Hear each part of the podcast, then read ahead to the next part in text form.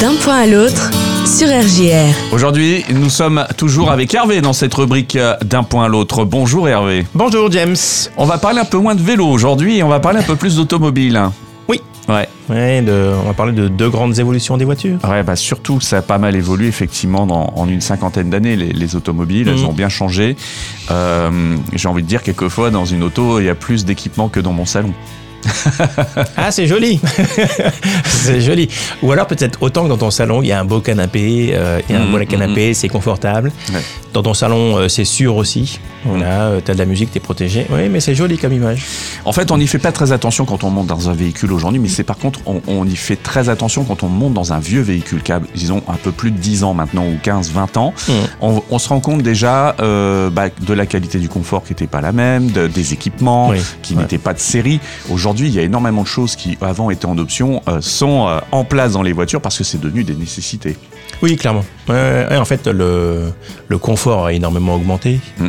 Enfin, c'est amélioré. La sécurité aussi. Mm.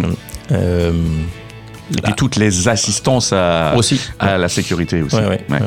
Oui, non, enfin, les voitures d'aujourd'hui n'ont pas grand chose à voir avec euh, celles d'il y a 10, 20, 30 ans et encore moins euh, avec les voitures des années 60. Quoi, c'est Ouais. clair. Enfin, euh, les gens qui ont une deux chevaux, j'ai fait partie de, de ces heureuses personnes là. euh, le confort était très limité dans une deux chevaux. quoi. Ah, une petite banquette, euh, tout ce qu'il y a de plus basique. Mais, Mais L'épaisseur de mousse était réduite à sa plus ex- ex- ex- expression en fait. mais il y avait du ressort, au moins on était. Oui. il y avait du rebond. Ouais, ouais, Alors. Euh, justement, on va reparler de- d'anciens véhicules déjà dans un premier temps. Euh, tu as décidé d'aller à peu près dans les années 70 pour l'exemple. Et tu as pris pour exemple la Golf, hein, un véhicule qui existe toujours et qui a évolué au fur euh, et à mesure des années euh, chez euh, Volkswagen. Ouais, la Golf, c'est une voiture qui a, qui a grandi dans toutes les dimensions. Euh, donc euh, largeur, longueur, hauteur Mhm. et en poids, Mhm. en fait. Et le, et le poids, c'est quasiment le, le plus significatif puisque à l'époque, donc début des années 70, c'est une voiture qui pèse 800 kg. Mhm. Et aujourd'hui, enfin la version, la dernière version de, de la Golf pèse 1200 kg, une tonne 2. Ouais. Donc elle a augmenté de 400 kg et 50% en plus par rapport à son poids d'origine. Ouais, c'est quand même impressionnant. C'est surtout aussi les dimensions, la taille. euh, Elles ont, elles se sont arrondies les voitures bien souvent. Mhm. Elles ont pris, euh, voilà, euh, les ailes, les, les, les portes. Ça s'est élargi. D'ailleurs. Euh, c'est aussi très facile de s'en rendre compte, c'est que bien souvent dans les maisons euh, des années 50-70, on rentrait les voitures euh, dedans dans le garage. Euh, Aujourd'hui, c'est plus possible. Ouais, Elles- ouais, ouais. Les, les nouveaux véhicules ne rentrent plus dans les garages. Ou alors c'est nous qui sortons plus de la voiture. quoi. C'est ça. Mais oui, c'est ça en fait. C'est effectivement euh, un élément pour se rendre compte de l'élargissement, euh, l'élargissement des voitures. Enfin, si on reste sur la Golf là, elle a pris 55 cm en largeur. Hmm. Voilà. Et, et c'est assez impressionnant en fait à, à demi-mètre. Hmm. Demi-mètre. Alors, on l'a compris le- sur, euh, sur l'aspect sécuritaire, sur l'aspect euh, confort, euh, tout, tout ce que ça a pu euh, faire gagner, mais ça change aussi les choses sur la route par contre. Bah oui, parce que donc euh, 55 cm de plus quand elle est garée, plus 55 cm de plus quand elle roule, Hmm. bah on a perdu un mètre. Hmm. Enfin, on consacre un, un mètre de plus aux voitures. Et globalement, euh, les largeurs entre, euh, entre maisons, entre immeubles n'ont pas changé, quoi. Ouais, sont ouais. restées identiques. quoi. Ouais. Ce qui veut dire que ce- cette, euh, cette augmentation des voitures, elle se fait au détriment bah, des piétons et des cyclistes. Ouais, ouais, c'est ce qu'on pourrait appeler le- l'empattement sur la route. Quoi. Oui, ouais, c'est ça.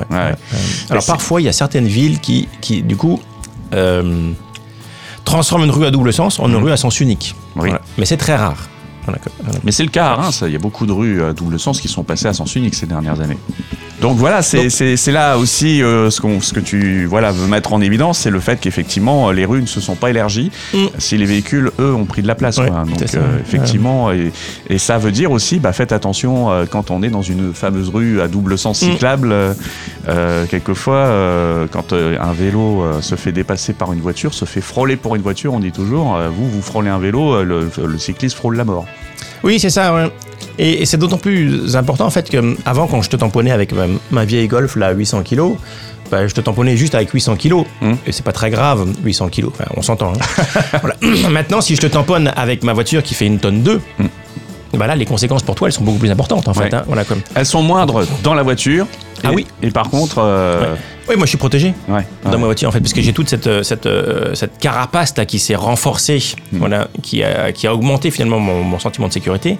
Mais moi, quand je te tamponne, je te tamponne plus lourdement. Quoi. Voilà, voilà. Et ça veut dire aussi par rapport à la vitesse. Il y a énormément de choses qui ont changé. euh, forcément, euh, on rappelle toujours que c'est. Moi, j'ai fait un peu de maths dans ma vie, de la physique. Et les rapports entre le poids et la vitesse, euh, bah, plus on, on est rapide, plus effectivement, au niveau de la masse, ça se sent quoi. Oui, c'est Einstein qui parle, hein, qui dit euh, E égale mc2. Ouais. Donc l'énergie, c'est euh, proportionnel à la masse. Ouais. Voilà. Et au carré de la vitesse. Ouais. Et au carré de la vitesse. C'est-à-dire que euh, bah, si je passe de 800 à une tonne 2, bah, je, je rajoute du 50% d'énergie en plus. Mm. Mais si je rajoute 50% de matière. enfin bref, après ça devient compliqué. En tout cas, voilà. Si, si la vitesse est plus importante, bah, euh, ça fait beaucoup plus de dégâts. quoi. Ouais. euh, euh, donc il y a tous ces véhicules, on va dire historiques, qui ont pris donc un petit peu de, de- de De- matière. De, volume. et de volume, mais il y a aussi tout ce qui est arrivé euh, par phénomène de mode euh, et surtout euh, par côté pratique pour beaucoup de gens, les familles, les- c'est ce qu'on appelle les SUV. Oui, alors moi je sais pas quelle est la, quelle est la vraie raison en fait. J'ai un peu tendance à penser qu'il y a un peu une américanisation Mm. aussi en fait de ces voitures-là, puisque euh, l'image en tout cas que moi j'ai des voitures américaines, c'est des grosses voitures euh, très larges, très hautes. Voilà, et les SUV pourraient être comparés, enfin je peux les comparer à ces grosses voitures-là. Donc et les SUV sont arrivés dans les années 70. Et c'est quand même une part importante du marché hein, de l'automobile. Mm, ouais, 4 voitures sur 10. Ouais, ouais, Aujourd'hui, en fait, il y a 4 voitures sur 10 euh, nouvellement immatriculées qui sont des SUV. Quoi. Donc, qui sont des grosses voitures, en fait. Et des voitures qui pèsent euh, bah, 200 kg de plus qu'une voiture normale. ouais. Mhm. Voilà. Et qui sont aussi, euh, encore une fois, bah, 20 centim- 25 cm plus larges et puis un peu plus longues. Voilà. Et puis bien sûr, il y a la hauteur, hein, mais ça, ça fait partie du projet euh, du SUV. Oui. hein. On Ouais, est déjà forcément un petit peu plus en hauteur. Euh, par rapport à l'usage du SUV, il y a quand même aussi un sentiment euh, de, de confiance, forcément, quand on est à bord d'un véhicule aussi sécurisé. Ouais. Ouais, en fait, euh, euh, donc il y a des gens qui ont fait, qui ont fait une étude Mhm.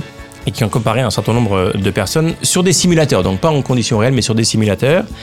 Et, et ils se rendent compte que les gens qui, qui sont donc euh, virtuellement dans une petite citadine bah, conduisent plutôt euh, sagement, tranquillement. Mhm. Et à l'inverse, ceux qui sont dans les SUV ont une conduite sportive Mhm. et dangereuse. Et ces gens-là, en fait, bah, ils ils se sentent en sécurité. Ils ont cette grosse carapace là autour d'eux. Ils se sentent en sécurité. Bah, ils vont rouler plus vite, de manière euh, plus, plus agressive, accélérer plus rapidement, freiner plus rap- enfin, au dernier moment. Voilà. Et donc, proportionnellement, bah, quand tu es au volant d'un SUV, tu vas provoquer un quart d'accident en plus. Quoi. Ah oui Voilà. Un quart d'accident en plus Ouais. Voilà, que, que, que, que- que quand tu es dans une citadine. Quoi, là. Et toi, il t'arrivera rien. Ouais. Oui, bah oui, c'est ce qu'on disait il y a protégé, quelques quoi. secondes. Ouais. Toi, tu es complètement protégé dans ce truc-là. Alors que moi, que tu viens de tamponner, Mm.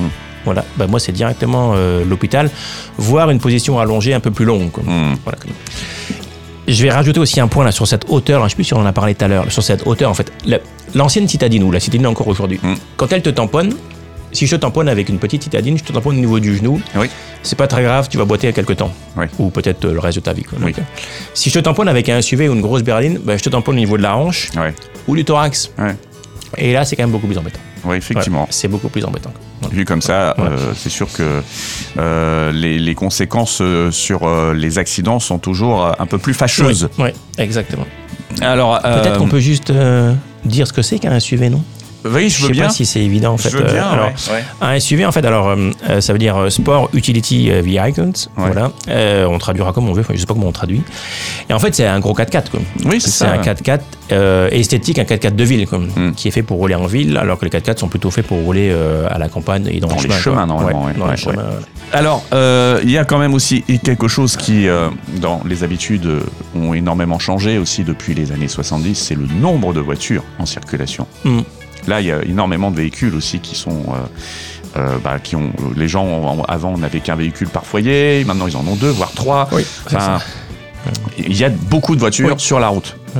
Oui, en fait, il, euh, il suffit de voir des, des- des, hum, d'anciennes photos, d'anciennes photos de villes, de villes ou de villages, et on voit que la place de la voiture a grandi en fait. voilà. Mhm. Et donc il y a effectivement beaucoup plus euh, de voitures en fait. euh. Et comme tu disais, enfin moi je me souviens très bien euh, à l'époque, euh, quand j'étais jeune, on n'avait qu'une seule voiture. Voilà. Et autour de moi aujourd'hui, il y a à peu près autant de voitures qu'il y a de conducteurs Ouais. à la maison. Quoi.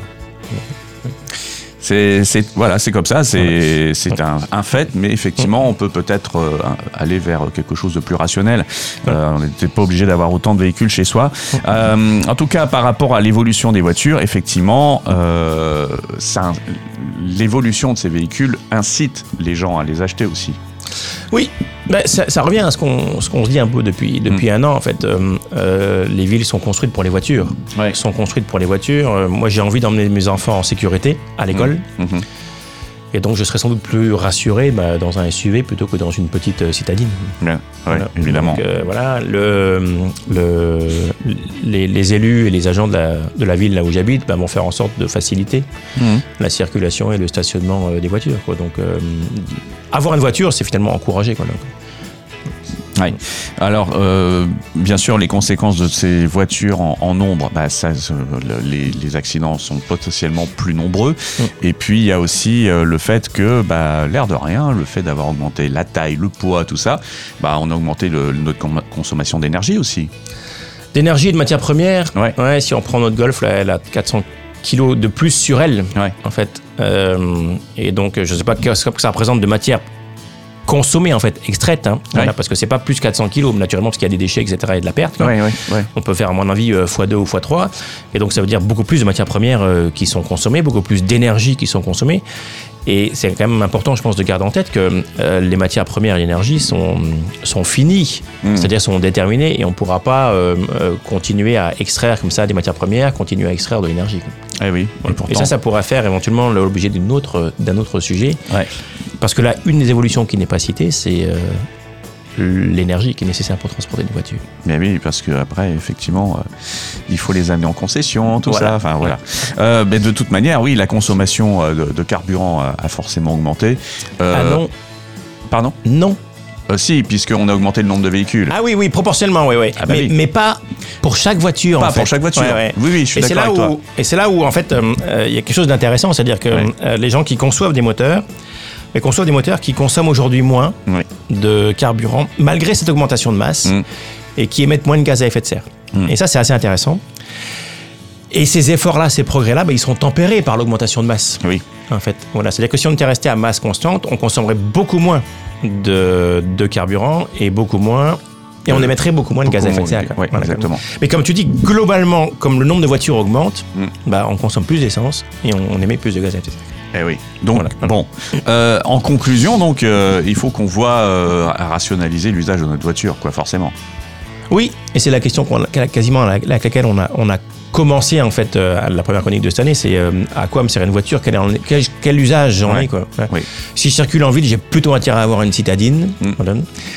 Euh, si je circule bah, majoritairement sur route, sur autoroute, effectivement une belle voiture confortable, Mm. voilà, ça peut être nécessaire. Si je roule dans la campagne, bah, un 4x4. Voilà. Et puis, est-ce que j'ai besoin de ma voiture euh, en permanence pour me déplacer quoi? Mhm. Voilà. En Oui. permanence pour me déplacer, pour aller à l'école, déposer mes gosses. quoi. C'est ça. C'est en fait se dire, euh, voilà mes déplacements, euh, qu'est-ce que j'utilise pour me déplacer, quoi, tout simplement. Alors, si je réfléchis euh, très vite, je me dis, bah, je prends ma voiture pour tout. Mm. Alors qu'effectivement, il y, a il y a des moments où on peut se dire, bah, je vais la laisser un petit peu au garage. Et puis, moi, je vais bah, me déplacer à pied parce que là, c'est pas loin. Là, un petit coup à vélo. ou alors en transport en commun. Ouais, exact. C'est ça. C'est ce qu'on dit depuis le début.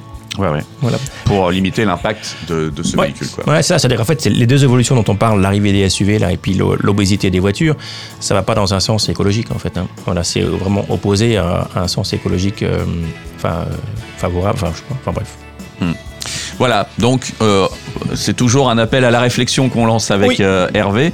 Euh, avant de se quitter, quand même, euh, tu as une météo pour nous aujourd'hui, forcément. Mais je suis hyper déçu, il y a plus de neige. Ben, alors toi, tu, tu fais partie de ceux qui ont roulé euh, sur la neige. Ah oui, c'est adorable. Ah ouais, c'est une expérience fabuleuse en fait. Alors à vélo, hein, je précise. À vélo, ouais. Alors la neige, la neige vierge, Mm. ah ouais, c'est exceptionnel parce Oui. qu'en fait, bah, c'est comme quand tu marches dans la neige vierge. Oui. Voilà, c'est voilà, fabuleux. Tu crées ton chemin, tu entends la, la neige qui crisse. Voilà, j'adore. Et puis euh, d'un point de vue santé, c'est pas mal parce qu'en fait, comme il y a beaucoup plus de frottement, Ouais. tu fais beaucoup plus d'efforts, Ouais. donc tu consommes beaucoup plus d'énergie. Voilà. Ah ouais, j'ai adoré. Alors c'est euh, et puis en fait, ce qui est aussi intéressant, c'est que dans la neige vierge, tu roules tranquillement. Oui. Et puis à côté, quand t'es le long du canal, là, tu vois les voitures qui sont au pas quasiment. Mm. Voilà, donc c'est assez jouissif aussi de se dire que, que les voitures avancent ouais. peu. voilà. Mais rassure-moi, euh, là, quand après c'était devenu des patinoires, t'as- t'as fait un peu plus attention quand même. Oui, bien sûr. Oui, oui. Oui, oui. Bon, moi, j'ai opté pour les pieds, hein, je le dis Oui, oui, franchement. oui, bah, c'est la sécurité. Moi, chez moi à la maison, ils sont tous passés à pied aussi. Oui, oui, bah, voilà. Donc, euh, bon. Mais bon, peut-être qu'elle va revenir. L'hiver n'est pas tout à fait fini encore. Ouais, croisons les doigts. ouais. La neige sera peut-être de retour. Comme toi d'ailleurs, dans 15 jours peut-être. C'est ça. Merci beaucoup À bientôt, Hervé. À James. bientôt.